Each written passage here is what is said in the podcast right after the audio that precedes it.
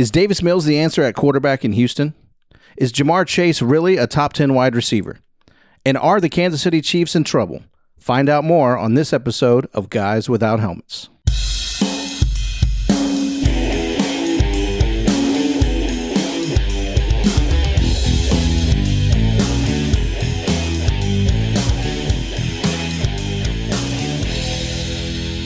Welcome to Guys Without Helmets, a podcast all about pro and fantasy football. My name is Dave. I'm joined as always by my guys, Josh and Caleb. Once again, we have Tim Schneider, our special guest, join us today. Tim, how are we doing?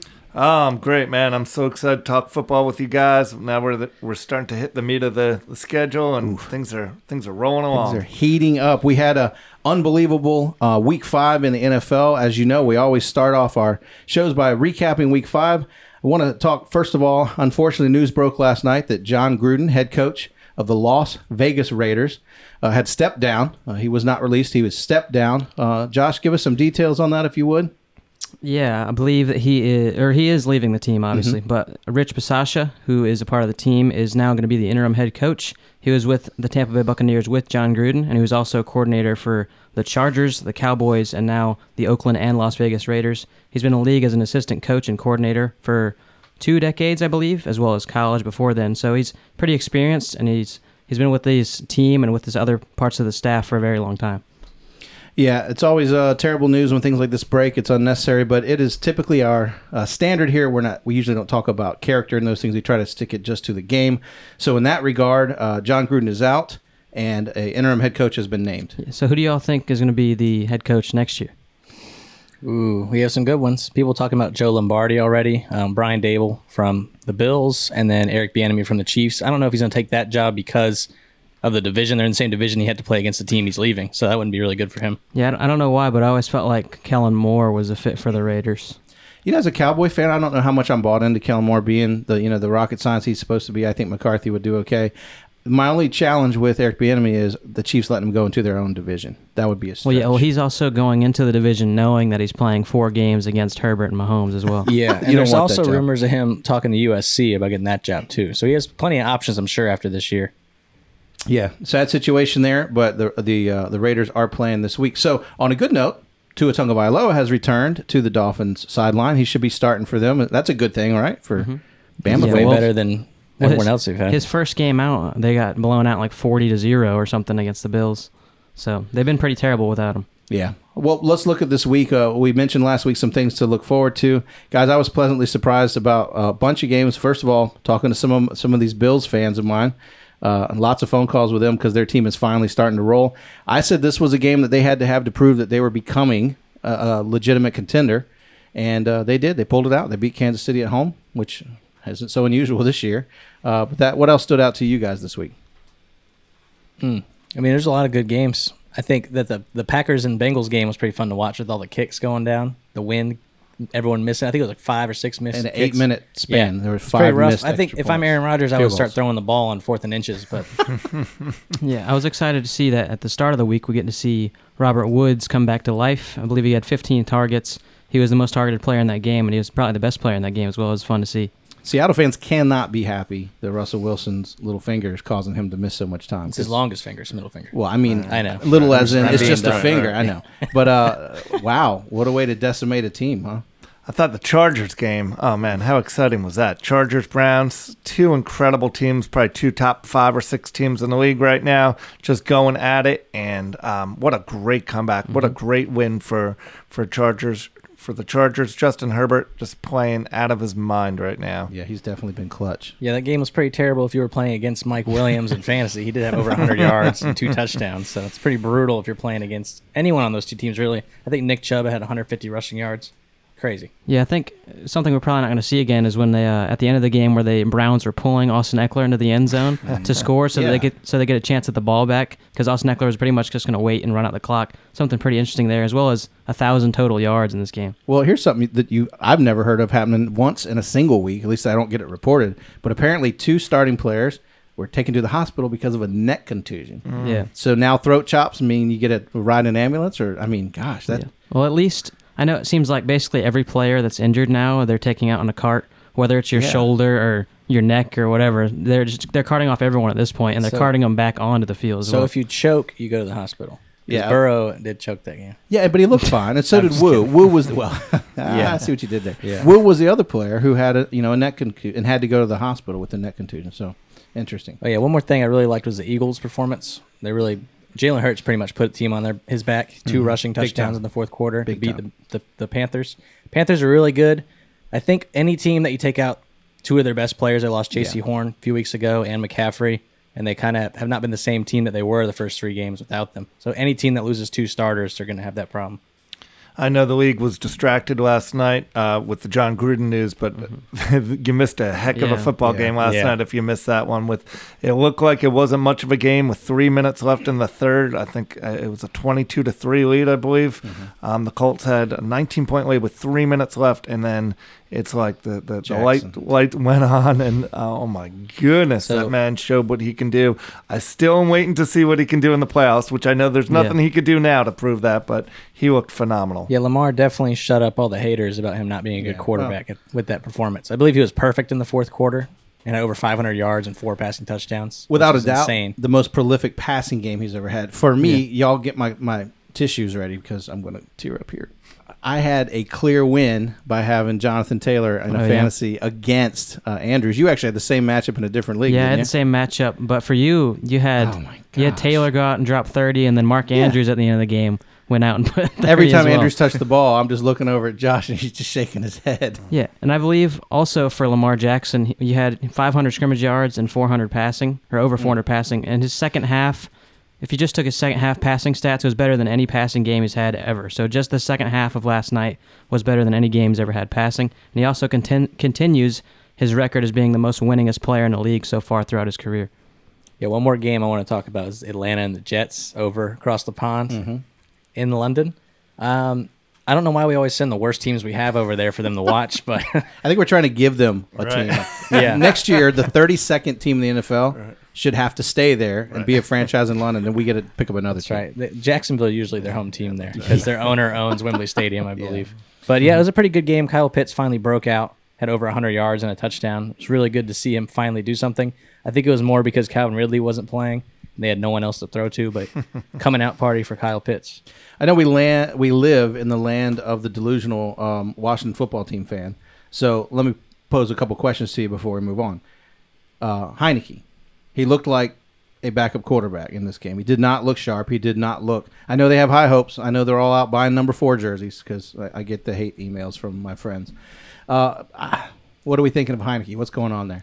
Yeah, all I know is Marshon Lattimore, I believe, had the most passes defended in the game over the last few years, but seven or eight of those. So very interceptable and obviously hit by the defender from Taylor Heinicke. He was not playing well at all, and you didn't really see much from like. There's no really big highlight plays from that game from the Washington football team. You had Antonio Gibson getting the goal line carries and a, I believe, Terry McLaurin touchdown, but beyond that, there wasn't really anything impressive from him in that game. Yeah, and like you said, playing like a backup quarterback. Mm-hmm. Most backups have really good games and really bad games. We look at Nick Foles a few years ago. He had a great stretch in the playoffs, and he started the next year, and he was mm-hmm. terrible. So Heinicke, I believe, is a backup quarterback. I believe we talked about that a few weeks ago. If he's the starter on our buy and sell, and I believe we all said no, mm-hmm. Mm-hmm. just right now because of the injury to Ryan Fitzpatrick. But he is playing like a backup, unfortunately. Yeah, I watched that entire game, unfortunately, and, and they, they had so many chances to, to really make that a game. Washington, despite Ta Taylor Heinicke, that they're just not a very good team right now. To be mm-hmm. honest with you, their their defense isn't helping them, and so the team itself is not helping Heinicke at all. And so when you have a guy at that level and you have a team around him that's not performing well, it just brings him down mm-hmm. even further than he really truly is. Too much pressure. Yeah. Right. Well, on a brighter note, Chase Young got his first sack mm. of the season. Surprisingly, this late in the season, he's had a lot of plays called back, but his first sack of the game. And I was very excited to see that Marquez Callaway on the other side of the ball mm. finally got it going. Two touchdowns in that game, as well as a hail mary to end the half. Yeah. I'll tell you what, uh, I've, I've said this week in and week out. I'm disappointed that I thought the Washington football team defense was much better than they are. You can't really blame it on injuries or coaching. They've got a defensive minded coach. They seem to be relatively healthy. Their defense is just not clicking on all cylinders. If that were the case, I think they would be making it a lot easier on their new quarterback. Yeah, and that makes you kind of question if Jack Del Rio is a problem for this team. I know he mm-hmm. did pretty decent last year, and their defense was one of the best towards the end of the season when they were all completely healthy. And I added a lot of people this offseason to make this defense better, and they obviously have been underperforming, as you said. Yeah, a couple games that stood out. Dallas took care of business like like we thought they should have against the Giants. Of course, the Giants are getting decimated and losing players, but that was uh, a byproduct of the game. I think not not the cause of their loss, so to speak. Uh, also, the Tampa Bay Buccaneers took care of business again without Tua Tunga Vailoa in Miami. Yeah, sorry. Something we forgot to bring up, or not bring up last week, but it happened after our podcast last week was the releasing of Jaylon Smith for this team. He is now a Green Bay Packer. I'm not sure if he played. Are you sure, Tim? Um, he did play. Yes. Okay. Well, uh, he he was released, but I know that Jabril Cox, who was drafted this year from LSU to replace or not to replace him, but he was on the depth chart, and now he has replaced him as he's been released. He played very well in that game, and I think it's great to see that they kind of got similar type of um, play out of Jabril Cox that they did from uh, Jaylon Smith. Yeah, this is one of the, the casualties of, of you know recording a show between the games so that we can have the most up to date information as we can get. Unfortunately, we walked out of here and found that news was breaking, but. I mean, for as a Cowboys fan, I think it's long overdue. I think the best uh, representation I heard was on Fox Sports Radio. They had a guest on who basically said, if you're in the Cowboys locker room or you're familiar with those players, uh, it's not a surprise to anyone on the team that, that he was falling down as maybe the third, fourth, or fifth best linebacker on the team. So it's kind of a no brainer for them. We we thought about jumping in and doing you know a bonus episode to just unpack it because we saw so much social media about people being confused and why would Dallas take the hit. But uh, Josh, you can unpack it a little bit. But I think it's a it does make sense for Dallas to do it now. Why, why would you say it's a good call? Yeah, well, first off, he was signed to the team for the next five years. So obviously, a player that they didn't think they would need because of all the defense players that they drafted and how loaded they are in the, on the depth chart for the linebacker room. Mm-hmm. And I think that was the biggest thing because they signed him to such a large deal for a long term that basically just cut the ties now, don't waste as much money and just get rid of him. So I think that's all it's all about the money basically. Mhm. He wasn't going to take a pay cut that large because they already gave him so much. And I believe he gets seven or nine million dollars just by getting released. So he made money, and he's obviously on his way to Green Bay. And as a Packers fan, different perspective because I think it's a good call for us, being that we have Vander Esch and, and Parsons and like you said, Cox. We have a few guys on the team that I think are, are rising up. But from a Packers perspective, why is it a good call to take a chance on someone like Jaylon? Yeah, and so anyone that's followed the Packers or even been a casual fan knows offense is not our problem, or their problem, I should Yeah. say. Uh, defense has always uh, been the struggle for the last, you know, for however many years. And so having him in, we lost the Darius Smith. Um, Yeah. Packers did, I should say. And so um, having having another quality player in there, to me, the the thing that's shown some of these teams have caused them to rise to the top is depth. And I think that that's the one thing we're seeing in the NFL. I know we're going to get to the Chiefs a little bit later on, and, and I, I'm anxious to talk about their depth because I feel like for these teams to make late runs, you need to have have multiple players that are actual starters that can jump in.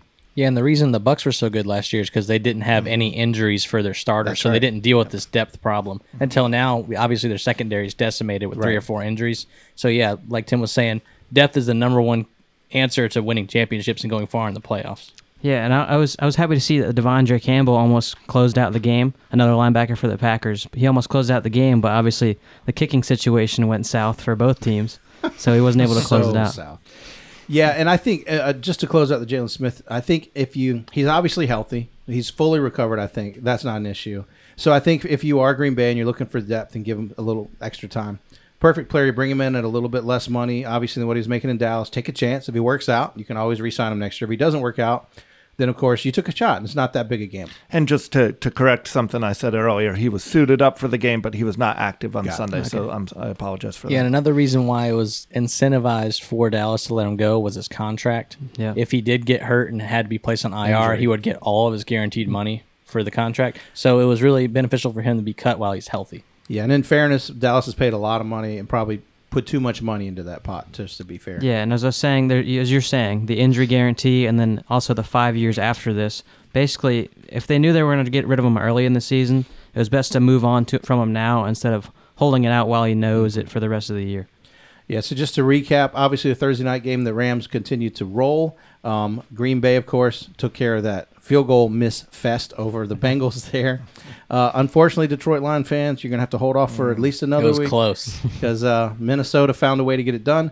Pittsburgh and, and a uh, Ben Roethlisberger took care of business. I laughed based on last week's uh, dialogue. Of course, the Buccaneers uh, absolutely destroyed the Miami Dolphins. Saints over Washington in a close one. Surprisingly, Jalen Hurts takes care of the Carolina Panthers. Uh, and of course, we mentioned already that the Browns and uh, I keep wanting to say San Diego. I'm so old, guys. San Diego. I mean, I can't get these names right. Uh, the Los Angeles Chargers pulled that one out. That one to me, guys, was probably one of the most exciting because we've always we've already established all of us that we feel like Baker his ceiling is kind of low, but yet he was making plays. He, wasn't the problem. He was playing big time. Um, and I then mean, when your defense lets up over 40 points, well, that's a problem. Herbert was throwing the ball anywhere he wanted, sometimes to wide open. Yeah. You know, Mike Well, Williams. It was which it is was definitely definitely Baker Mayfield's best game. We know we talked about it last week. Mhm. He's, he only has two passing touchdowns on the year until last game or until the Chargers game, and it was great to see that he finally was able to match another team in the passing Mm-hmm. game because the competition that they played earlier they were not scoring as many points and they were kind of playing to their each each their own level, Yeah. scoring low twenties to I believe against the Vikings they only scored like fourteen. And th- that was my point with Baker. Like I, we've always said it with this low ceiling, we don't expect him to get in a game like he's not going to get in a shootout with Aaron Rodgers. Well, he got in a shootout with Herbert, and they both did really, really well. I was surprised that even though the uh, Chicago offense still seems pretty anemic to me, to be honest, they were able to beat the Raiders. Maybe, maybe the distraction had already gone on there caused them to be distracted. Yeah, and it looks like I know you said anemic, but it looks like the offense since they're not turning over the ball with Justin Herbert or not Justin Herbert, Justin Fields, and the the the, the offense is kind of playing at a solid tempo, not too fast, not getting the ball into the opposite team's hands very quickly. The defense is playing a lot better with Justin Fields because they're getting a lot more time to sit and rest in between the uh, the uh, offense and defense. Yeah, and Matt Nagy looks like he's definitely slowing down the offense because I believe there's at least 35 to 40 touches between the two running backs, which is a really good way to, to make the offense control the game and slow it down for you to have your defense sitting out a little bit more. Yeah, all in all, it was an excellent week of football. Once again, week five is officially in the books. Josh, you had one more thing before we move on. Yeah, sorry, it's we don't really have to hit on it, but I believe, or we forgot to say that another transaction that happened was Stephon Gilmore is Oh, now yeah. a Carolina Panther. Mm. Yep. Mm. Right. I also don't know if he played on Sunday, but he was traded for a six-round pick to the Panthers. Might be a little surprising because of the type of player that he is, but he really wasn't going to be playing for the Patriots this year. So good pickup for the Panthers. I believe he's still on an injury list of some sort. He's been dealing with some injuries. I know he hasn't been playing. We'll have to check it out and Yeah, make an update on the I th- Instagram. yeah, I think he was only able to be traded because he wasn't on injured reserve. Right. Yeah, you have to clear He, I believe he has a few weeks till he does play though. Yeah. Yeah. All right. Well, let's uh let's look at the stats. It's a segment where we dive a little deeper into some interesting and telling stats. Josh, what do you have for us this week? Yep, as we were talking about with the Packers and the Bengals, this is also there was 26 missed kicks, field goals, and extra points this week. That is the worst in NFL history for a single week. So 26 mix, missed kicks, and as well as we saw the Buccaneers, I believe, dropped 40, 49 points, something like that. Antonio Brown has now become the fastest receiver in NFL history to reach 900 receptions. He did it in 143 games versus Marvin Harrison's 149. As we know, Big Ben and Antonio Brown, Marvin Harrison, Peyton Manning, two of the likely best duos in NFL history as well, so it makes sense. And last night we saw that Lamar Jackson defeated the Indianapolis Colts. He was the first player said. was the first player in NFL history with 400 passing yards, 85% completion, and he went 37 of 43, 442 yards, 62 rushing, so 504 yards and four touchdowns. He had the best game for a quarterback ever for, for a 400 yard game. As I said, 37 passes, 43 attempts. Is that And then- perfect passer rating? Yeah, near perfect passer rating. It was the best for someone that threw that many yards. And at my expense, remember. And in I one lost my half. fantasy over this guy. Probably is the best half stat ever. Yeah, it has to It's be. gonna be hard to beat. Yeah, and with that, putting up 500 yards last night, he has 18 or 1860 yards combined scrimmage yards. That is more better than 18 NFL teams this year.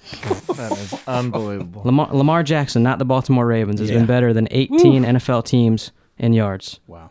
Now, And I'm not sure if you caught this. The only negative for the Ravens was the, the streak was snapped. Did you Oh, see yeah, yeah. this? That- unbelievable. They- They had 43 games in a row, I Mhm. believe. I'm not 100 impressed with their broadcasting crew anymore at all. Mhm. Let's just say it all. Like it's hard for us sometimes to listen to ESPN and watch their really silly graphics. and at one point he said, uh, you know, these coaches couldn't care less about the. Re- of course they care about the record. Yeah. That's Yes. ridiculous. That's They'd love to get the record and the win. That's I think it's always interesting to see that those records are either they're always tied. They're not always Mm-hmm. broken. They tie with the Steelers, I think, for 43 games, and they really couldn't get the ball rolling at all on the ground, other than Lamar Jackson who had 60 rushing yards. So pretty, bad rushing game for them that game, obviously. And for the last one, uh, Davis Mills, as we know, played very well against the Patriots. He had the best game for a rookie quarterback this year 29 or 21 of 29, 312 yards, three touchdowns, zero interceptions. He had the second best passer rating of the week behind Tom Brady and ahead of Lamar Jackson with 141.7. Let's go. So, do we have an answer? Is he our the guy there in Houston? Is he the guy? I think barring a court ruling, he's the answer right now. Well, let's let's because we're going to talk about him in a few minutes. But what a well, yeah, a court ruling. What's the status on Watson? Any change at all? No change as of now. I, th- I think they stated they were willing to trade him for three first and two seconds or whatever it was before the season. Obviously, that could have changed now, but he's been he's been inactive before the season or the week even starts every week. Do we have a firm date on the trade deadline when it's over? Uh, November. Or something. November, early November. So we got a month to get something done. hmm But I think Davis Mills, if you look at the Tyrod Taylor history, whenever he gets hurt, franchise quarterback steps in. So Yep. if you're going based off that, I'd say yeah, but no. He's the next Justin Herbert. Nobody makes starting quarterbacks quite like Tyrod Tyrod Taylor. Taylor. How many is there now? There's Josh Allen, there's Baker Mayfield, there's Justin Herbert, and now this guy. And Yeah. now, Wow. Davis. Just in the past four years. Just off the top of our head, I'm sure if we researched it, Yeah. we'd find Whoever even gets more. Tyrod next year, they're getting a new quarterback. Well, I think I think similarly to Trey Lance, you, when you look at Davis Mills, highly touted high school prospect, as we've been saying, he was the number one prospect for his class, but the year before Trevor Lawrence, and I think because of injuries at Stanford, he wasn't getting he didn't get a lot of playing time. So similarly to Trey Lance, he really hasn't played enough college games or enough NFL games to really be to know what he is completely. And I think that it's good to see him playing now. He obviously had his worst game last week and uh, the best rookie performance this year this week. And I think it's it's inspiring to see as a Texans fan for all that's happening with the team and kind of how boring the team is. And I think I think I think it's I it's hard to say right now, but he obviously played very well, and I like Davis Mills. So We're going to talk more about him uh, in our buy or sell. I have something for you there. So, all right. Well, let's take a look then into week six as we do each week. Let's go ahead and let's dial in our lock of the week. Anybody want to jump into their lock? Yeah, I'll jump right in. I, I think Tampa Bay Buccaneers at Philly Thursday night. Oof. They are a lock. Tampa Bay just looks unstoppable right now. I yes, they've been decimated with with some injuries, but they are still looking unstoppable in my opinion. Can I just say good job NFL with your evening game so far? They've all been Mm, really good, been phenomenal. other than the storm delays in Vegas and, Right. and last night. You know, you know, the or- dome storms. Yeah, it's like what's going on with that? Uh, the games have been really good, good matchups for sure. Yeah, I have Minnesota over Carolina. I think Carolina is still banged up secondary wise, and then Kirk Cousins has been lighting it up this year. He's been uh, near perfect in most games, and he's been Justin Jefferson's I believe had four hundred yard games in a row or something crazy. Adam Thielen, obviously, and I think Dalvin Cook's back this game, so I think it's gonna be really good for Minnesota's offense against this beat up Panthers defense. Yeah, if uh, I, you know, I'm struggling because there's a couple teams, and I hate to give like easy ones. I try to look a little deeper than that, but uh, I really think for me, and I know that I say it's, I don't want to give an easy one, uh, but Houston's been playing really well, surprisingly well. Like they they took uh they took the old coach to the first half. It looked like they were gonna gonna ream him. It took some good coaching to come back last week with New England. Uh, I think Indianapolis will cover and beat Houston. What's the spread? Right now, it's at ten. Yeah, ten. But I think, I, I, guys, I keep seeing the Colts of what they can be if they actually had Jonathan Taylor on the field for more than a if they- few plays. Yeah, if they gave him more than five touches. And if uh, if uh, their quarterback actually was able to, to stay upright, um, I see them as such a, a team with weapons that can really do it. So I'm gonna I'm gonna lock in the Colts for a win. I feel bad for Carson Wentz. I feel like he's a little cursed because he got traded to the Colts or picked up by the Colts, and they're like the best O line in the league, and he's going to a great O line. And the moment he gets there, four of them are injured. And he sprains two. Who sprains two, ankles? ankles. I've never heard of He Can't catch double a break. ankles. He can't No, catch I a know. break. Normally one's enough to take you down. Right. Two is that's a curse. That's yeah, a and curse. they're also rushed Eric Fisher back from an injury last year when he was with the Chiefs. They're rushing him back in because they don't have a left tackle now, so he's playing and not really playing well. But with that said, the Colts are also my lock, and I've, I, I'm not going to go with just that one because that's also what you said. I'm also going to go with the Rams over the Giants, and the Chiefs are finally going to win a game over the Washington football team. Those are my locks for the week. All right. What about upsets? I can jump in. Uh, as much as we love and we have hyped up the Baltimore uh, Ravens, see, I'm old. I almost said Baltimore Colts just from from memory. You're not that old. I'm not that old. Yeah, I'm barely old enough for that one. Um, Baltimore's the favorite. So I think the Chargers continue rolling. They come in and they take care of business uh, in Baltimore. So I got the Chargers as an upset. Who wants the next one? I'll take it. I'm having Detroit over Cincinnati. I think Detroit's been playing very well outside the second half of that Packers game. They've been playing very good. It's been close. They've been biting kneecaps, as he would say. I think that Cincinnati is weak against running backs. They've actually allowed, I believe it's the highest catches per running back they've played in the season so far. So, like last year, AJ Dillon, I believe, had eight, six or eight catches.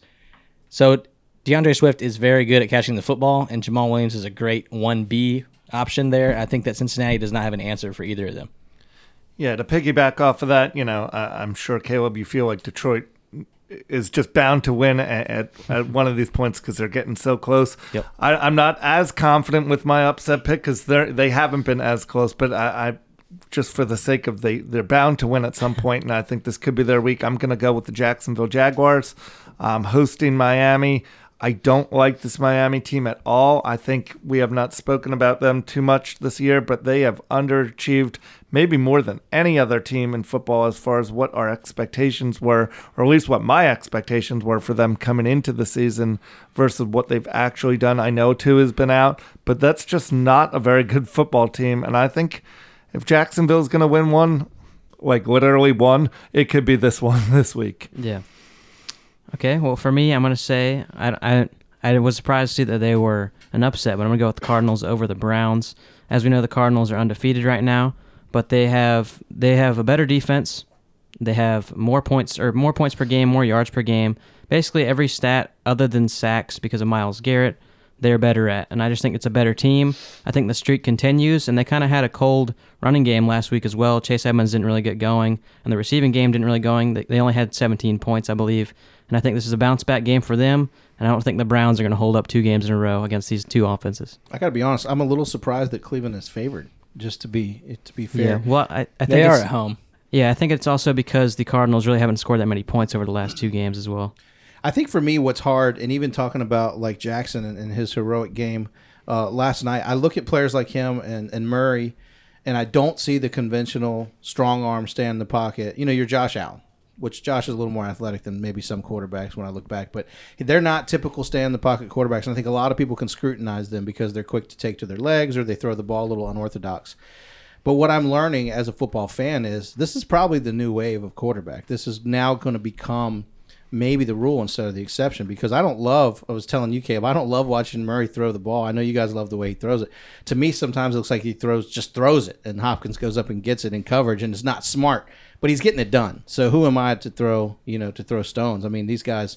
Wow, the athleticism is out of this world. Yeah, and you're saying unconventional. I think that's more or less what you're saying. It is the future because Yeah. you look at Lamar Jackson, I believe he's 24, Kyler Murray 23, Josh Allen 24, 25.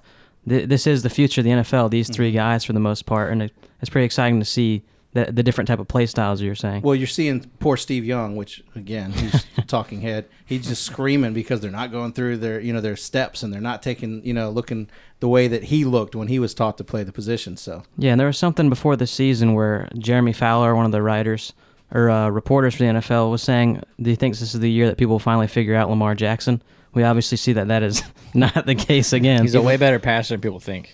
Well, we've mm-hmm. always said that. We watched him in college just Yeah. throw down. He won a field. Heisman. Yeah, For being a quarterback. throwing dimes. Yeah. Yeah, not running the football. That was a. He, he ran a lot in college. He a did, ton. but he won the Heisman dropping dimes. Yeah. yeah, not breaking ankles, which he's capable of both. Okay, so let's move in. We got everybody's upset in. Let's move down to hot takes. Who's got a hot take you want to share with me? Whew, this one, y'all can roast me for it. I think Najee Harris has more yards than Seattle has passing. So I believe he'll have scrimmage yards, not just rushing yards. I think he'll have more than Geno Smith will throw. Ooh, okay, that's a hot take. And I'm actually going to tag right on to that with you, Caleb, because I love that matchup for Najee Harris. Um, I think he, my hot take is that he runs for or rushes for over 200 yards because Seattle has not been able to stop anybody. I actually think, if I remember correctly, correct me if I'm wrong, but I think Seattle's best game this year has been allowing 112 rushing yards. That's their best game. Yeah. And so Najee Harris, he he's a beast, man. He and it's not just your it's not just Pittsburgh handing him the ball and because the other teams are weak. You see it when they have their other running backs in Snell and Ballage. They can't do what what Harris can do. And and Harris just that burst of speed and I think he just runs wild at home on Sunday night. Yeah, and with that as well, I want to see what the Seahawks can do with Geno Smith. As we know, Russell Wilson is no longer going to be playing probably for the rest of the year or mm-hmm. majority of the year. Regular season, but they've been one of the worst scoring teams in the second half. And if the Steelers are up on a big lead in the first half, the team, by the history of the season, is not going to produce in the second half. You might see a lot more running than usual by the Steelers as well. Yeah, and to piggyback off what Tim said with Najee Harris and the Pittsburgh run game, we saw last year they were dead last in every running mm-hmm. rushing stat. The, the other people on that team can't do what he's been doing this year. He's been very good in the terrible situation he has been with that O line. Yeah, and I think last game he had 122 rushing yards, I believe. 122 rushing yards. I think that was the best since that Chargers game that James Conner had in 2019 for the Steelers. And uh, I think James Conner he barely had 100 rushing yards. So it's the best rushing performance and the best In running back years, they've had in two years. Yeah. So Uh, for me, I think my hot take. Uh, I love watching Jalen Hurts uh, start to figure it out. I've said all along. I think he got a bad deal last year, and with the coaching change and everything going on there, excuse me. I love watching him uh, blossom and, and make people uh, see that he's a talented guy. So that said, hot take. I think he will throw more touchdown passes than the red hot Tom Brady. I think that he'll go head to head and he'll make that a game. He's going to have to because Tampa's going to come in and try to put it on him. And I think Jalen will do everything he can to compete. I say he throws more touchdowns than Tom Brady. So you're saying are the Bucs still winning? Yeah, Bucs, Bucs. oh yeah, Bucs aren't losing. So you're saying Ryan Succop's going to win the game for him? I can't even put faith in uh, Or Leonard kickers Fournette. nowadays. Every kicker's either hurt or just misses. So Leonard Fournette rushes a touchdown in. Okay. I, I don't know about the outcome. Uh, I'm just the Bucs will win. I'm just uh, look. My hot take is Hurts will have more touchdowns Okay. than Tom Brady in that game. Okay, well, for me, I don't know if this has ever happened before, but I believe this is a great scenario for it to happen. I think that the Baltimore Ravens and the Chargers will go for over a thousand yards again in this game. Two back-to-back thousand-yard games for the Chargers, or overall in one game, but a thousand yards back-to-back, two games. Let- Let's unpack this one for a second because we just said that, that Cleveland was able to go toe to toe and grind it out with the red hot Chargers offense. Is Baltimore, based on last night, going to do that? Because a slow start against the Chargers could be the kiss of death for them. They keep their. Are you their- sponsored by tamales or something? Hot Why? tamales. You keep saying red hot. I don't know. I said like four times. I'm just messing I'm- with you. I'm just I think excited. we saw Lamar on Monday put the team on his back and throw for 400 yards and a half, pretty much. In a half. If Herbert is scoring every drive like he did last week with, against the Browns, then Mm-hmm. it's definitely going to be like that. Yeah, and I think that the rushing or 100 yards rushing is going to restart for the Ravens. The Chargers could not hold back Kareem Hunt or Nick Chubb. Both were basically running back ones for la- for last game. And I think it's going to continue with this Ravens team. I know Latavius Murray hasn't been very explosive, but I think that they'll go for over 100 again. I think it's going to be a big running game for both teams. For me, this is going to be a prove it game. I want to see Baltimore play a great team in the Chargers. I right now I have the Chargers as one of my top four teams in the entire league. Mm-hmm. One, they're just fun to watch. Herbert's amazing, but I want to see how Baltimore does. Yeah, we I I get what they did last night, but again, should they have fallen down, fallen behind twenty-two to three? Probably not. I mean, it was an exciting, emotional win for them last night, but I want to see how they match up at home uh, taking on what I consider to be one of the top teams in the league. So it'll, it'll be a good show me uh, performance, hopefully, for Baltimore. Yeah, I like that. Yep, and with last night's game, I believe Sammy Watkins always left or left with an injury as well. And I think you also see Rashod Bateman, rookie receiver drafted in the first round, will also be in for his first game against the Chargers. Get to see his first look there with the replacing probably Sammy Watkins in this game. The Golden Gopher. The golden Gopher. Here he Gopher. comes, Minnesota. Watch out. All right, with that, we're going to move into a segment we call Educated Guess. Caleb is going to walk us through some waiver wire ideas that are probably not on top of your list, but you should take serious anyway. Caleb, what do you got for us this week? I'm going to list the obvious. They're not part of my list, but Devontae Booker, Saquon did roll his ankle pretty bad. He's probably out two to four weeks. If they haven't released much on it, because Joe Judge likes keeping everything close to his chest, mm-hmm. so we'll figure that mo- more later down the week. I'm going to start number five with Dan Arnold. He's a tight end for Jacksonville. Not very popular pickup, but he did have six catches last week on eight targets for 64 yards. He actually led the Jacksonville Jaguars in wide receiver yards, or in just yards in general, receiving yards. He's 5% owned in Yahoo leagues, so he's available in 95% of leagues. So make sure you look for him, especially when bye weeks start rolling in. I know Pitts and Kittle's on IR, but Pitts mm-hmm. is on a, a bye week, so this guy could help you out this week as a streamer. Number four, Adam Humphries. He is the slot receiver for the Washington football team. Curtis Samuel has re aggravated an injury, and now he has a groin injury, so he's going to be out some time. He had five targets for 73 yards last game. He's 1% owned in Yahoo, and he plays the Chiefs, who've been giving up a ton of yards, the Packers, which is a little bit tighter, and then Denver, who's been giving up yards. We watched Pittsburgh last week tear him up. So look for Adam Humphries on your waiver wire. Number three, Amon-Ra St. Brown. He's 3% owned. He is a wide receiver for the Lions. The Lions wide receiver corps is in the hospital, apparently. Everyone on their team is hurt, wide receiver wise. In the last two weeks, he's had 16 targets, 13 catches, 135 yards. So for PPR, he's very reliable for getting those targets, especially now with Cephus and Williams on IR. Number two, Mo Alie-Cox. Like I said before with Dan Arnold, tight ends are going to start getting skimpy with these bye weeks coming in, but Mo Alie is available in 97% of leagues. He's 3% owned. In the last two weeks, he's had nine targets for 92 yards and two touchdowns. So he's a big target. I believe he's 6'4, 290. He's a massive man. He's going to be on the field a lot because of the blocking that they need for the Colts because their O line is so bad right now because of injuries. So look for him. And number one, I have Donovan Peoples Jones from the Browns. Let's go. We're watching Baker finally have shootouts and finally throw the ball more. He's 1% owned, so he's available in 99% of leagues in Yahoo.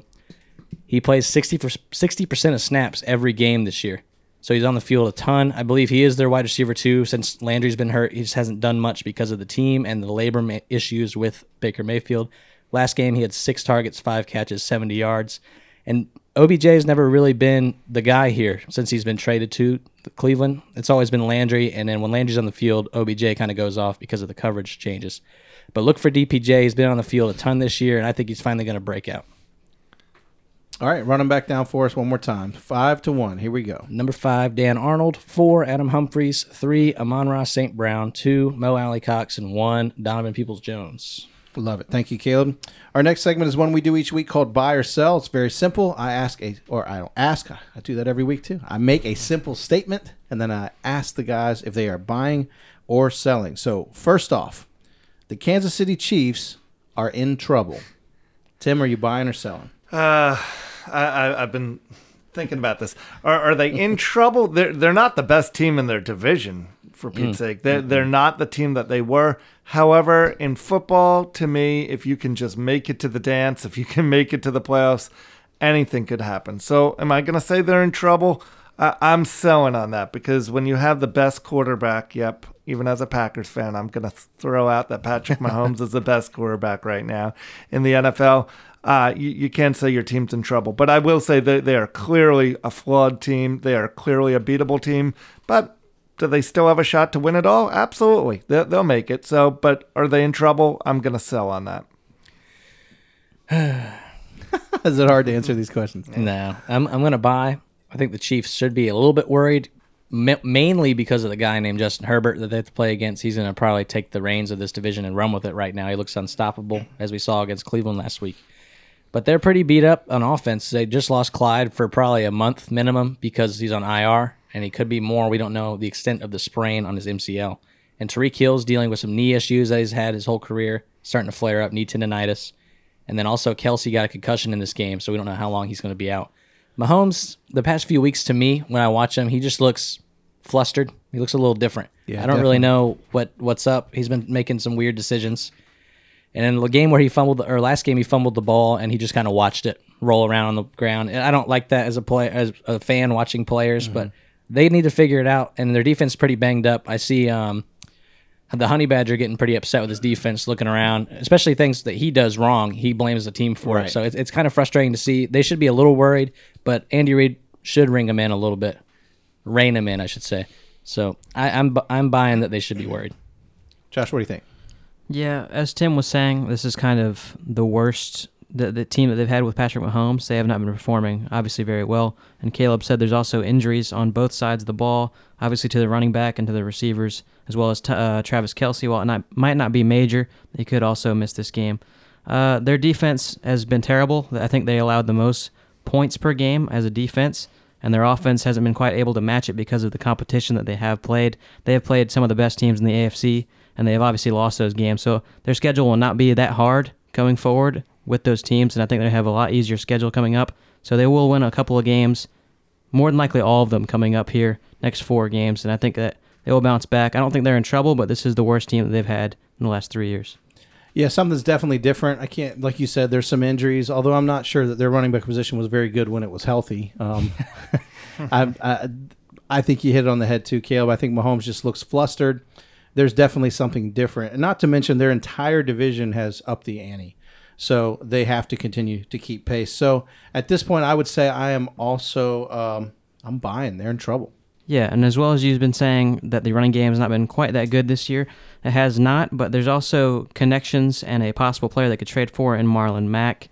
There's connections with the Eagles from Andy Reid and Frank Reich as a possible trade target, as well as Chris Ballard, connections to the Chiefs. He used to work for the Chiefs. So they're all kind of intertwined there between the Colts, Eagles, and the Chiefs all being there. Mm-hmm. And I believe majority of the Chiefs staff was also with the Eagles with Frank Reich. So they all kind of know each other, and it's obviously Marlon Mack would look to like to be traded because he wants to get an opportunity. Sure. And he looks to be fully healthy from his torn Achilles last year. Played pretty well against the Ravens with the touches that he had. I think that's a big possible spot for them. I believe there's also a rumor that they have contacted the Colts for him. So look out for Marlon Mack as a possible target for the Chiefs. All right, next one. Here we go. Ja'Marr Chase really is a top 10 wide receiver option. Buying or selling? Here go the here go the deep breaths. I'll kick it off. I'm buying. Okay, and, and I'm buying it for for this reason. One, he's clearly got talent. Mm-hmm. Is he the number one? No, of course he's not. But but when you look at some top ten receivers, you look at a Adams, a Hill, a D Hop, a, a, Diggs. What do they all have in common? A, a stellar, incredible top quarterback. You, you, know, Adams has got Rodgers, Hill's got Mahomes, D Hop's got Kyler. Uh, um, Diggs has got Allen, and I think Ja'Marr Chase with with um, with Joe Burrow, they are up and coming. I I I really like this tandem. I I've been watching a few Bengals games, which I can't say I've been doing that very often the last few years, but, but I've I've caught a few this year where I've watched them carefully. I really like this guy a lot. Uh, speed. Um, I think he's just going to continue to get better, and so I'm buying. I'm going to jump in because my guys here laugh at me when I make this analogy all the time. In my era, and, and now in any era, the greatest wide receiver of all time, you ask people, is going to be what? Jerry Rice. Jerry Rice. I've adamantly disagreed because, sure, he was on a great team. Sure, he got opened up top a lot. I don't remember tons of games where he was the absolute difference maker, big play guy. I always make this analogy, I'll make it again. If you've never seen the sport and you're watching people play, everyone knew the first time they saw Michael Jordan, he was the alpha out there, right? Didn't always seem that way with Jerry Rice to me. That said, a guy like Megatron, Randy Moss, you know, even Michael Irvin, he was aggressive and he looked like one of the better players on the field. Right. I don't know how talented I think that Chase is. I see a guy who's comfortable with his college roommate mm-hmm. or, or, room That's friend, right. at least. You mm-hmm. know, yep. they have chemistry immediately, and I see very well planned plays that get him open outside or up top. That's right that doesn't demonstrate talent to me. That demonstrates an ability to get between the, the, zones and to make some good plays. It's a chemistry thing. I'm not ready to anoint him yet. I'm selling. I need to see more. I need to see him go off like Hopkins and right. and Rodgers. Those guys that you mentioned. Right. You know, there's some really good players that make a difference. Like like I said, D Hops. And my only counter to that would be right now. And again, we're only five or six weeks into a season, but but right now he's becoming their number one option, and so these teams are putting their number one cornerbacks on him, and 100%. he's putting up the numbers. And he's getting and open. so right. Yeah, I agree totally with that. I am going to sell. I just I haven't been a fan since college, really. Mm-hmm. I think he's kind of overhyped. He want, he runs go routes most of the time, right? And he get he gets jammed a lot in press coverage, which is hard to, for me to like a guy as far as talent for fantasy. Sure, he's a top ten option. Sure. He's been doing it every week, but as a football player, I'm selling. I don't think he's that good. I think his stats are kind of overhyping him a little bit because he kind of melts when he gets the ball in his hand if he's not already free past the defenders, which he does a lot. That's that's part of his game. He's great at that. But as an overall receiver, I would like to see more routes run off the route tree. I'd like to see more things yeah, done rather agreed. than go routes and yeah, and just to, to piggyback, I, I, took the question as in fantasy, so I, I agree with you from that, Caleb. I, okay. I, think he is a top ten receiver. That's where I'm buying in fantasy. In right. real life, yep. eh, yeah, yeah. So yeah, I'll make the distinction. In fantasy, I'm buying because he's been putting up the numbers and he right. has that upside for yep. fantasy. I think he's a rich man's Robby Anderson, like a way better Robby Anderson. He plays the same way, just goes streaking down the field, catches Yeah. the ball for a touchdown. Yeah. But as far as a talented receiver, I'm not going to buy. I'm going to sell for that because he does kind of melt when he gets the ball in his hands if he's playing the short game. Yeah. Yeah, I'm going to sell from a real life standpoint. I think, I mean, it's kind of biased for me because I'm more of like a, I like more of a technician type receiver. I like the Rashod Batemans, the great route runners, players like that. That's kind of what attracts me more to the talent of receivers. It's probably why I wasn't as high on Ja'Marr Chase as majority, but I think they can't.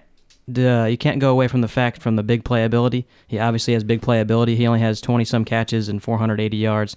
The big plays are there, and I think while those are the most unlikely plays for a quarterback or for an offense, as the go route and the the deep shots, obviously that's what those are the very exciting, unlikely plays in a game. He's been hitting them every game, and I think I think from the standpoint, I think people need to slow down a little bit with the Randy Moss or Jerry Rice comparisons. He's had a lot. He's had very good games, and I know he's mm-hmm. been a very good rookie, but I think we need to slow it down a little bit. The team also isn't the 49ers, one of the best franchises, one of the best teams of all time, with two Hall of Fame quarterbacks. This is Joe Burrow, who's putting up similar stats to not elite quarterbacks, and I think that we just need to see overall improvement from the team. He is playing very good, but I don't think that he's a top 10 option.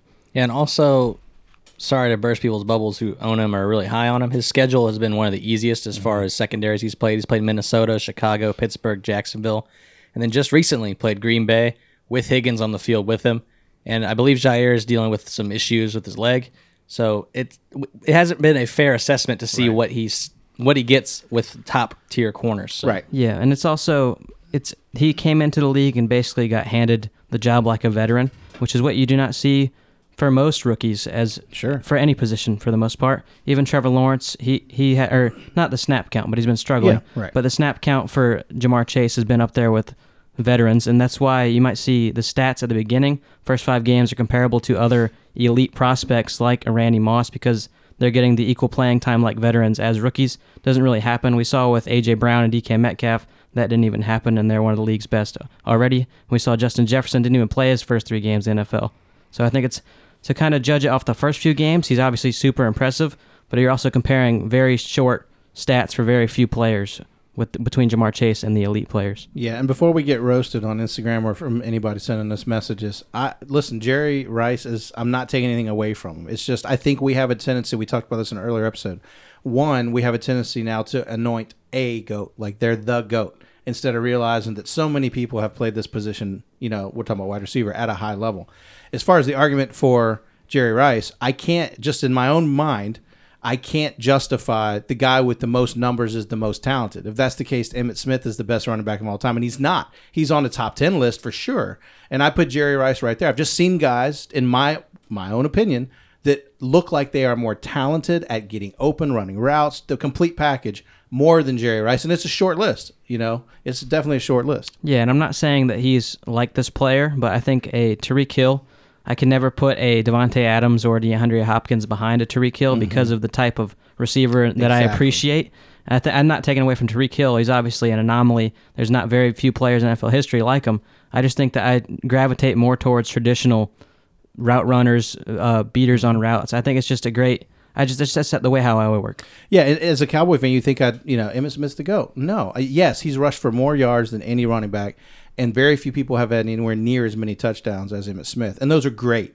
But again, the eyeball test. You watch him in a Super Bowl. He's not even the best running back in those games sometimes. I mean, Thurman Thomas is maybe more talented a back. You know, Bills fans don't eat that up too much, but it's true. Uh, and he played against Barry Sanders, for Pete's sake, who was arguably the most fun running back Yeah. ever to put on a pair of cleats to watch. So anyway, and we're not by any means saying that Chase is one of the greats yet. It's just we, we tend to get excited when players are overhyped because of success, and we don't really know the cause of that success. Yeah, and that's basically what I was saying. We're we're not trying to like backpedal or anything. We're trying to explain our thought process, and that's why we just don't think that he's necessarily a top ten real life option yet. He's obviously super explosive, and he's shown that early on. But I just we just don't think he's top ten as of now. Yeah. I had a disagreement with somebody about Kamara being mm-hmm. the best running back before the season started, him being the RB one for this year. I said he had six touchdowns in one game, so you can't really base that off like consistency or anything. Right. And his counter argument was, well, he had him anyway. So that's it doesn't really work for me like that. I would like Yeah. to see consistency instead of everything in one game. But Yeah. Ja'Marr Chase right now has been very consistent for fantasy. He's very good for fantasy. I'm just curious to see if he can keep it up against harder matchups. Yeah, it's weird. Even go back to the Emmitt, you know, and uh, Thurman and, and Sanders and all those guys. There was no goat conversation. Like each year, it was great to see which one of those guys would win the rushing title. And if one did, the other two weren't suddenly garbage. But I think in this culture now, Right. whoever's We on top is king. Yeah, and everyone else is crap, and that's that's unfortunate. All right, let's move on to number three. Big Ben. We're seeing a revival in Big Ben right now. I am selling, selling, selling, and let me tell you why. His not that not that QBR is everything, but let me tell you, his QBR this year 84, 84, 87, 71, 78 and his revival this past week was 120 against the Denver Broncos. Yep. Look, his stats for the year: six touchdowns, four interceptions.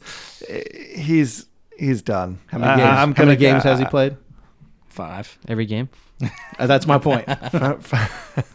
Yeah, it's a quick answer for me as well. Uh, I'm just going to say no. We talked about it last week. He was he's barely better than rookie quarterbacks, and they haven't really won any games. We covered all his stats last week.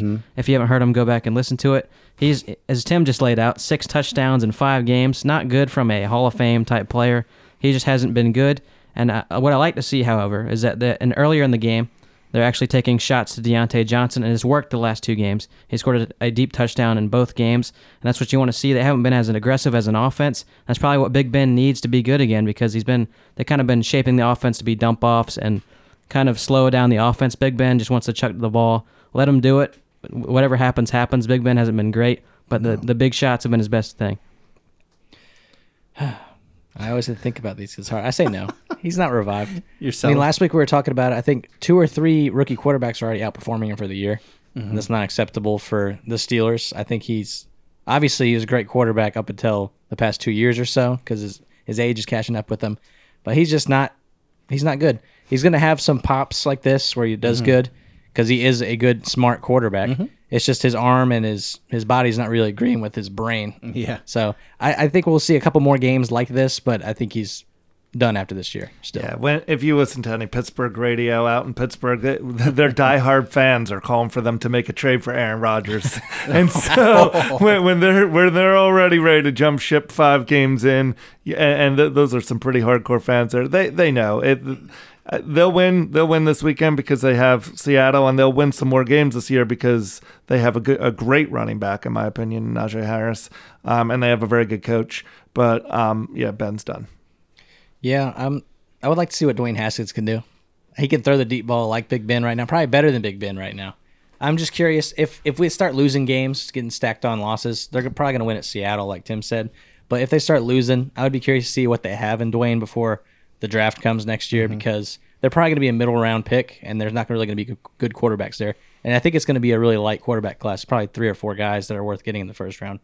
Yeah, and as you're saying with Dwayne Haskins, the reason why he was drafted, he was obviously a one year, you could say one year wonder at Ohio State. He basically broke every record in a season for Ohio State. He holds most yards in most games. Like from all the lists, you look most yards in a game stacked. He's like nine of ten.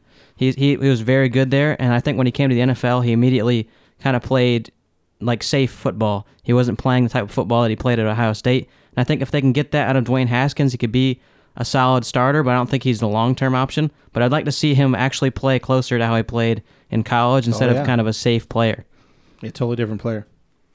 Yeah, I, I agree. I think we're all kind of in agreement. Yeah, Ben was a great Yeah. quarterback, but you know, eh, all these guys they, they reached their time at some point, and it's just you know part of getting older. It doesn't mean he's it doesn't diminish in any way what he's been able to do. But I, I yeah, I think his I think- time's up. The real challenge will be can he, if the Steelers are in a situation at the end of the season to make any type of run effort, can he dig deep enough to be old Ben Roethlisberger? Because we've said this before too. He's really had the, the younger Ben Roethlisberger that made a lot of mistakes and, and you know had some success early but didn't necessarily earn it. Then the veteran guy who played the middle of his career, and we've seen some sketchy play between coordinators and play calls and just mental things. So my question has been: We know you're a savvy veteran. Can you pull it together if your team's in a position that they need you to? I think the biggest thing for Ben is having a reliable option. He mm-hmm. obviously had Antonio Brown, we talked about earlier, one of the better duos of all time, quarterback receiver, and obviously he he's trying to establish a duo with Diontae Johnson, I believe. You saw in the game where Diontae was out this year that he threw 19 targets or something to Najee Harris. He needs a target to throw to, mm-hmm. and Diontae Johnson is one of the target leaders in the NFL because of that. And I think that th- basically he's going to have to stay alive because of one target, which is Diontae Johnson. Yeah, when you watched Drew Brees last year when he kind of fell off a cliff like this, he did have a couple games where he popped back out and you mm-hmm. saw vintage Drew Same Brees. with Peyton. Same with yeah, Peyton. you start seeing that happen when you start falling off. You have really bad games that are a old school game like you used to do, and then a bad game again, and then that's what Big Ben's probably going to do the rest of the year if he doesn't entirely fall off a cliff. But I think this is his last year. Yeah. And and you hope you hope just like uh, as a fan of football, you hope that that player knows how to gracefully exit because we've seen it done well and we've seen it done not well, and it really can um, set a set an organization back many many years if, if things are not handled correctly. And so Yeah, I think coach will make that call for him. I don't think there'll be. Mm-hmm. I think this organization is, is strong enough that, Absolutely. that this is a good one to make Absolutely. that call. I think you're gonna have to see something like very, very bad Big Ben to see him bench this year. If he's not injured, because every time he gets sacked, he looks like he's holding his elbow or holding his hip or something. He looks very hurt as of now, and I, they said they're not gonna bench him at all this year. So he'd, he'd really have to be having a very terrible stretch to be benched. And I think that he'll be the he'll be the starter for the rest of the year. But this is his last year, and he's definitely not revived. As you're No. saying, six touchdowns. Yeah, sell, sell, sell. Okay, number four. Mm. Listen carefully. Listen, Kadarius Toney deserves more respect. No, selling. Whoa, whoa, whoa! selling as well. his Guys. respect was first round pick, and I'm selling. He is a good player with the ball in his hands. Okay. He's good. I'm not saying he's great. He's doing what he did in college. But listen, Remember when we went one by one? and Everyone unpacked this. I see everyone kind of ganging up on it. yeah, right yeah, now. listen, listen, listen. He had 40% of the target share in this game, which is crazy. That's not sustainable. Barkley was hurt. Shepard's out. Slayton's out. Golladay left with the knee injury. Daniel Jones was throwing to him majority of the first half. He had 13 targets, 10 receptions, 189 yards. He had a ton of volume because of the injuries around him, and that's not going to happen again. I don't think Ever? There- I, he's not going to have 40% of the target share. That's not realistic for any team. So you're saying the week because he was forced targets that he, it's an anomaly. Yeah. I think it's an anomaly, and I think Mike Glennon might be playing this week if Daniel Jones can't get out of concussion protocol. So that's even another reason. Mm-hmm. And yeah, I don't think he deserves much more respect. I think most players, if they get 40% of the target share, will produce and get yards. Most receivers in the league, Mm-hmm. Especially when they're getting scripted plays at the line of scrimmage and screens. And I believe he threw a ball. Uh, yeah, he did. No, he rushed. Yeah, he's getting a lot of work. He's in everything. They're doing a lot Yeah, of he's scripted plays for him. workhorse, I just sure. don't think it's consistent. Yeah, yeah, I'm gonna piggyback exactly. You you said exactly what I was gonna say, Caleb. So I don't really have much more to add on other than just re- reiterating that that when when when half the team is out on offense and he becomes their only option, of course his stats are gonna look a bit padded and and um, he's gonna be more targeted. But yeah, I, I agree with you completely. It's funny we ask these questions because the cyber world goes absolute crazy. You know the headlines. You know, is Big Ben revived again. You know, no, he's not, guys. Or you know, that's why we ask these questions. Yeah, and as you're saying, 189 yards in this game or something like that. They were also getting destroyed in this game, and that punch that he threw also didn't get respect from me either. He missed the dude There's completely. that. well, the fact that he threw it, not to mention that he missed, Missed it. it. If you're going to throw one, you might as well make it count. Joe. Judge said they probably weren't going to discipline him for that, but I guarantee you, if their team was healthy, he wouldn't be playing this next game. Doesn't matter if he disciplines him. Goodell and the boys will. He'll have to write a check for that. Yeah, and I think well, he also when he was leaving the game, Joe Judge was screaming at him, talking about how how stupid it was or how embarrassing it was or something. I don't know how much they like him, but I know this off season that they were not really they were not having a fun time with him as he was kind of skipping practices and dealing with small things like cleats and shoelaces, weird stuff. My thing is like as a, as a Cowboys fan, obviously I'm skewed, and I'm going to tell you that Eagles fans and Giants fans can be you know dirtbags because they throw stuff and all that. And- I'm not going to say that. I'm going to say this: you haven't been around long enough to initiate a rivalry that it wasn't there. Like he was making tension that really wasn't even there. It was kind of not called for. And when you're losing by 30 points, it's, Yeah, it's trash time, bro, and you're getting trash points. Right. So let's not uh let's not get too excited about your performance because you're you're literally being fed Well, the ball. can't discount him completely. I know they were getting blown out, but he didn't have every single yard when they were getting blown out. Obviously, that's true. as the injuries happened early, Uh, I think this question kind of always appears when someone has a giant game like this. He did have close to 200 yards. He probably could have had that if he didn't throw a punch. But um, as we saw, I think believe we had Courtland Sutton had close to 200 yards one game, and we weren't talking about how he's a top tier receiver because of that one game, and you're not going to be projecting him to be a number one receiver all of a sudden. Kadarius Toney's case, and I, th- I just think it's kind of an overreaction, kind of coming from the dark because he wasn't playing and he kind of just popped up. Well, don't you think there's a lot of hype because of his draft position that he should be performing maybe better than he has been? I, th- I think it's surprising to see that he hasn't get, gotten any playing time with the players being healthy ahead of him, Mm-hmm. but s- taking all of them out, all four of the players ahead of him on the depth chart out, It's one way to you're start. gonna you're gonna see him playing more. But I, I think he got respect getting drafted in the first round. I don't think we should respect him more because of the one game that he had, but it was obviously a great game. Yeah. Yeah, I'm having people say he's somewhere between CeeDee Lamb and Tyreek Hill, which is absurd. I don't understand. it's that type of hype. I'm shipping him out in every league I can because I picked them I up before wonder the if game. these guys who make these comments actually watch the games or they Right. just read stat lines like a box score. Mm-hmm. Probably. Mm-hmm. Yeah, Yeah, I think you're right. I was gonna say that's like my least favorite thing when someone has a big game. They're like, this guy is just like this elite player, or when they get drafted, it's like he has the upside of Tyreek Hill. It's like Hype trains. if you're, Right. co- that's basically like saying the the highest upside possible for anybody is this guy. Well, that's the, I'm glad you said that because I'm reading headlines again saying well, Diggs looks just like Deion Sanders. No, he doesn't.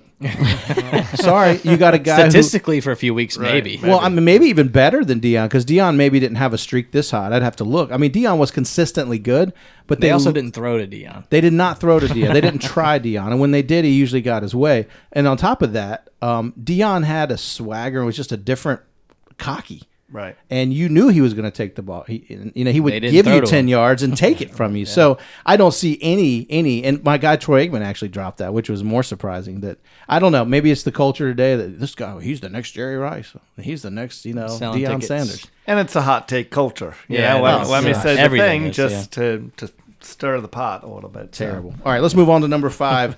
okay, get ready. Davis Mills is the quarterback answer in Houston. I'm gonna say yes, but I'm also gonna say David Culley is not good. and I think I think they made the raft, the right draft choice in Davis Mills. I don't know if he was drafted. I believe he was drafted after both Trask and Mond. I know Trask was the last pick in the second round, I think, and Mond was very soon after that. I don't know if he was before or after Mond, but I think he was the right pick out of the bunch for quarterbacks. We kind of brushed up on the history of who he is, and he hasn't had a lot of playing time. And it's great to see his early success in the NFL over other rookies, and I think that he'll continue. Not quite as good as last game, but I think he'll continue to have good success. This is not a great roster or a great coach team, in my opinion, and I think that he'll get better. But I would like to see the new, not the new head coach because it's his first year. I'd like to see the team get better around him because obviously he's been the bright spot on offense as well as Brandin Cooks. But I'd like to see him expand on that. Yep. Tim, what do you think? Yeah, this is the weakest division, I think, in probably the entire NFL. And so it, it allows Houston, who we all kind of assumed was going to be a dumpster fire this year, to um, give this guy, uh, no one's expecting much from, from Houston, I guess is what I'm trying to say. So it allows them to afford. It affords them the opportunity to try Davis Mills out. You know, this would never happen in New York or or Green Bay or Pittsburgh or you know some major major NFL cities. It allows them to kind of fly under the radar where no one's expecting much. I I love the the idea of seeing what they have in him because let's be honest, they don't have much else. Like Josh said, they're not a good team. They're not a well coached team. I, I went back and forth on the buy or sell just because. Uh, I'm buying on the fact that I know this is kind of a, a cop out answer. I'm buying on the fact that they should give him the chance this year. I guess I'm selling on the fact that I think he's the long term answer. I I'm so curious. This offseason, I, I love the season, but this offseason is going to be uh, one of the best off seasons as potential um, quarterbacks out there.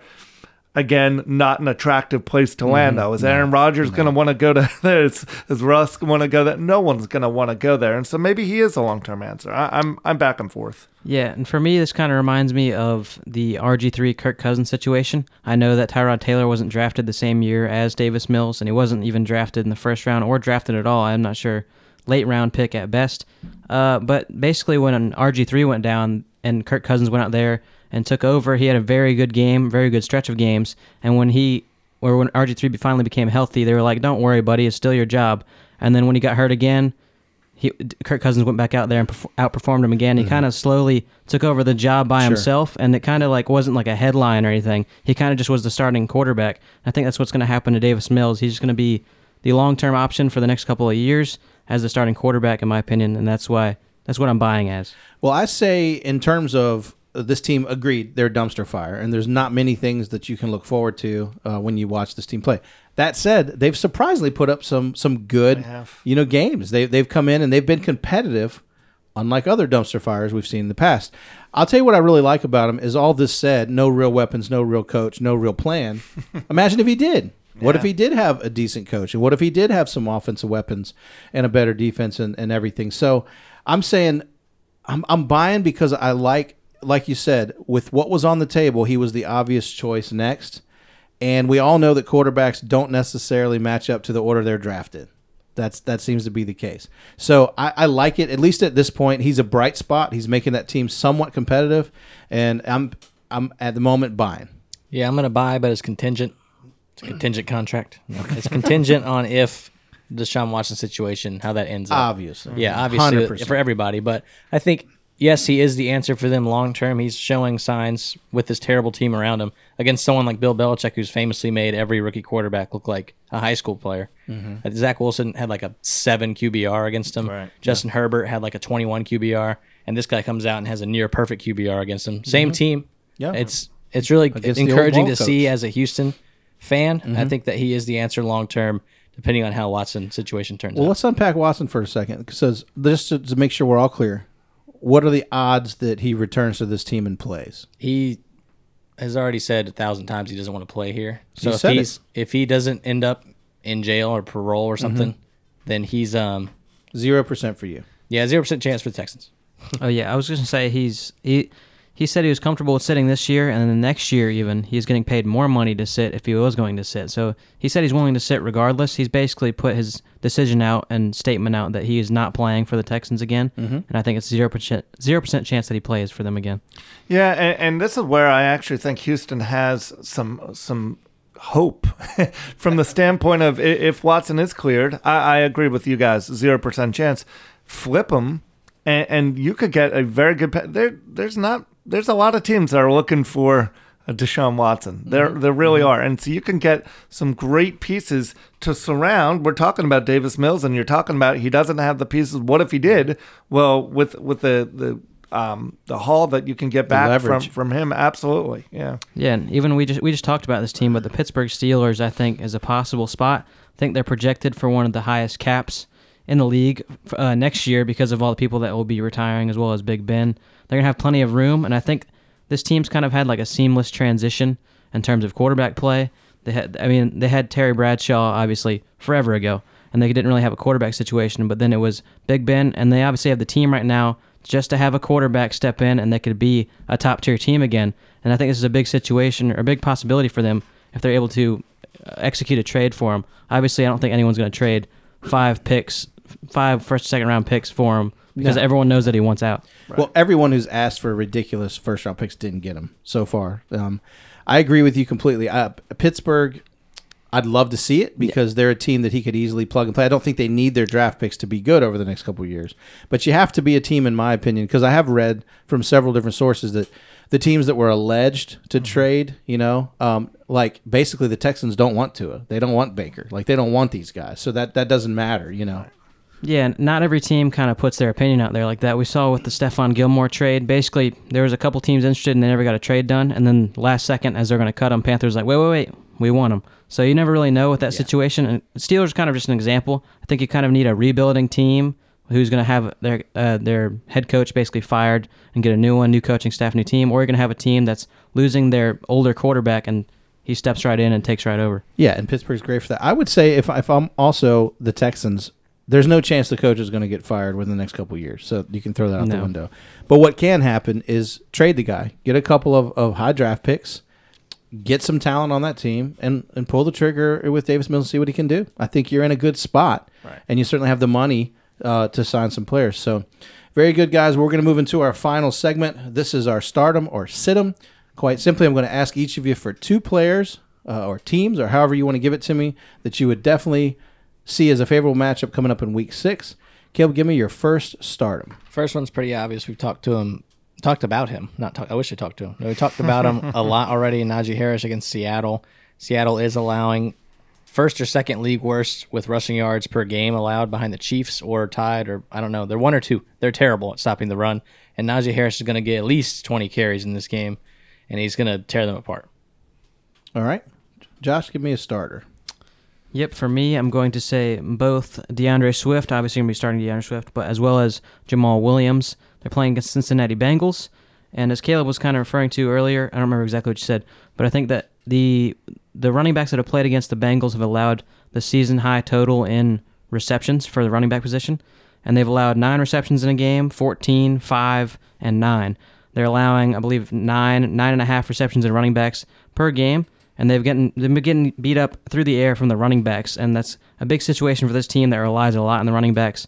We know that they lost a lot of receivers in this in last game, and they basically don't have a number one receiver on this team, and I think the running backs are really going to take over against the Bengals this week. Excellent. Tim, what do you got for me? I got Davante Adams. One because he's Davante Adams, right? and I like this matchup against uh, against Chicago, the old rivalry. Chicago's defense um, you know, obviously we've got Khalil Mack over there, but as far as anyone that can cover Davante, any corner, th- there's just not many, to be honest with you. And Aaron and Davante seem to be next level at this point, and they just that rivalry just seems to kind of bring out the best in in uh, that duo right there. So I, I've got starting Davante Adams, which is probably a safe bet most weeks. Caleb, give me another one.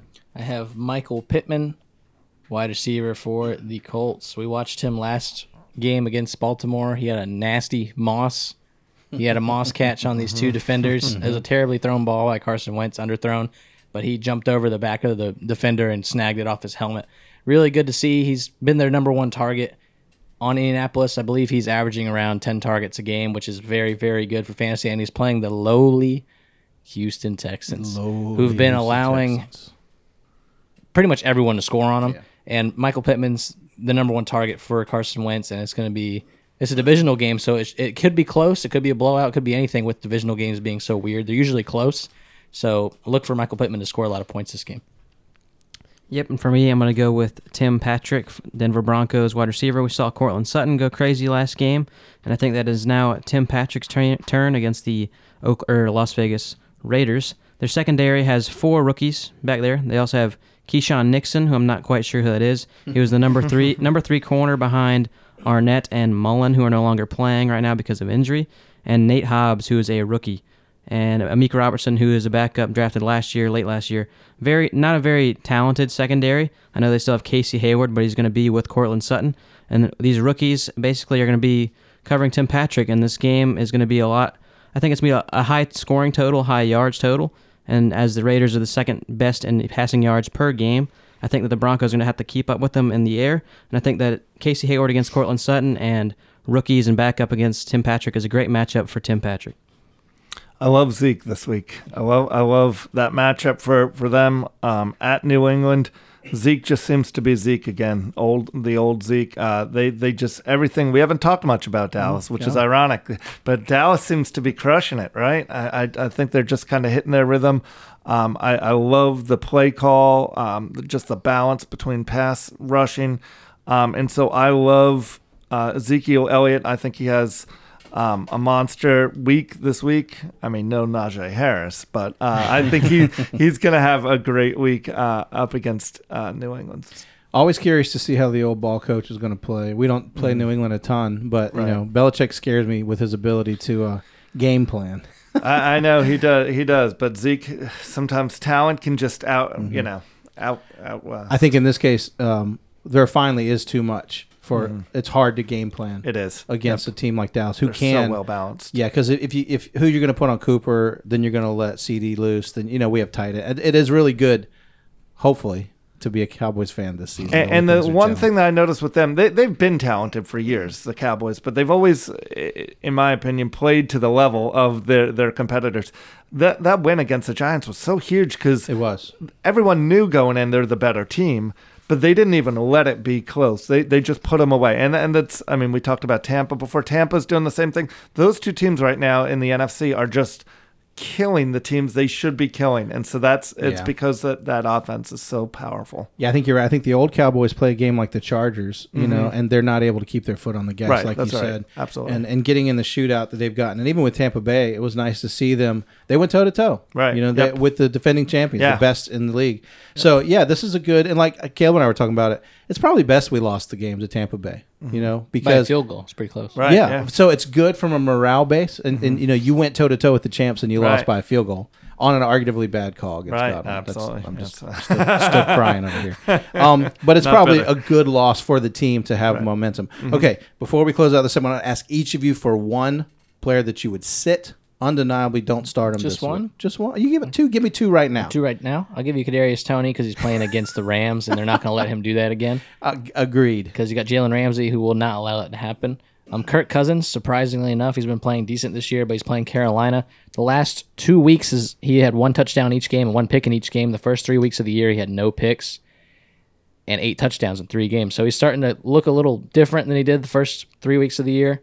He's playing against a hard Carolina defense. I know they're a little banged up, but I think he struggles in this game, so I would look to start someone else. Okay.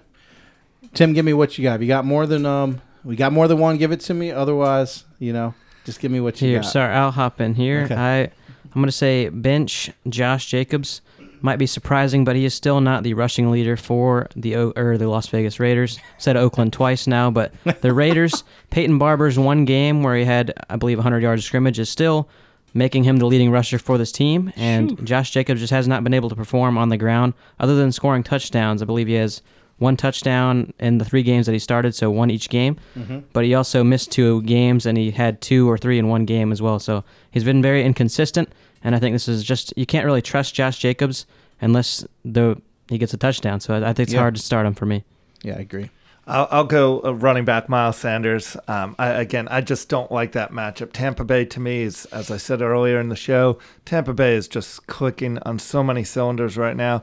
I don't like that matchup. I think uh, Philly's going to fall behind early because Tampa's just got it going on, and so Miles Sanders is just going to be a non-factor on Thursday night in Philadelphia.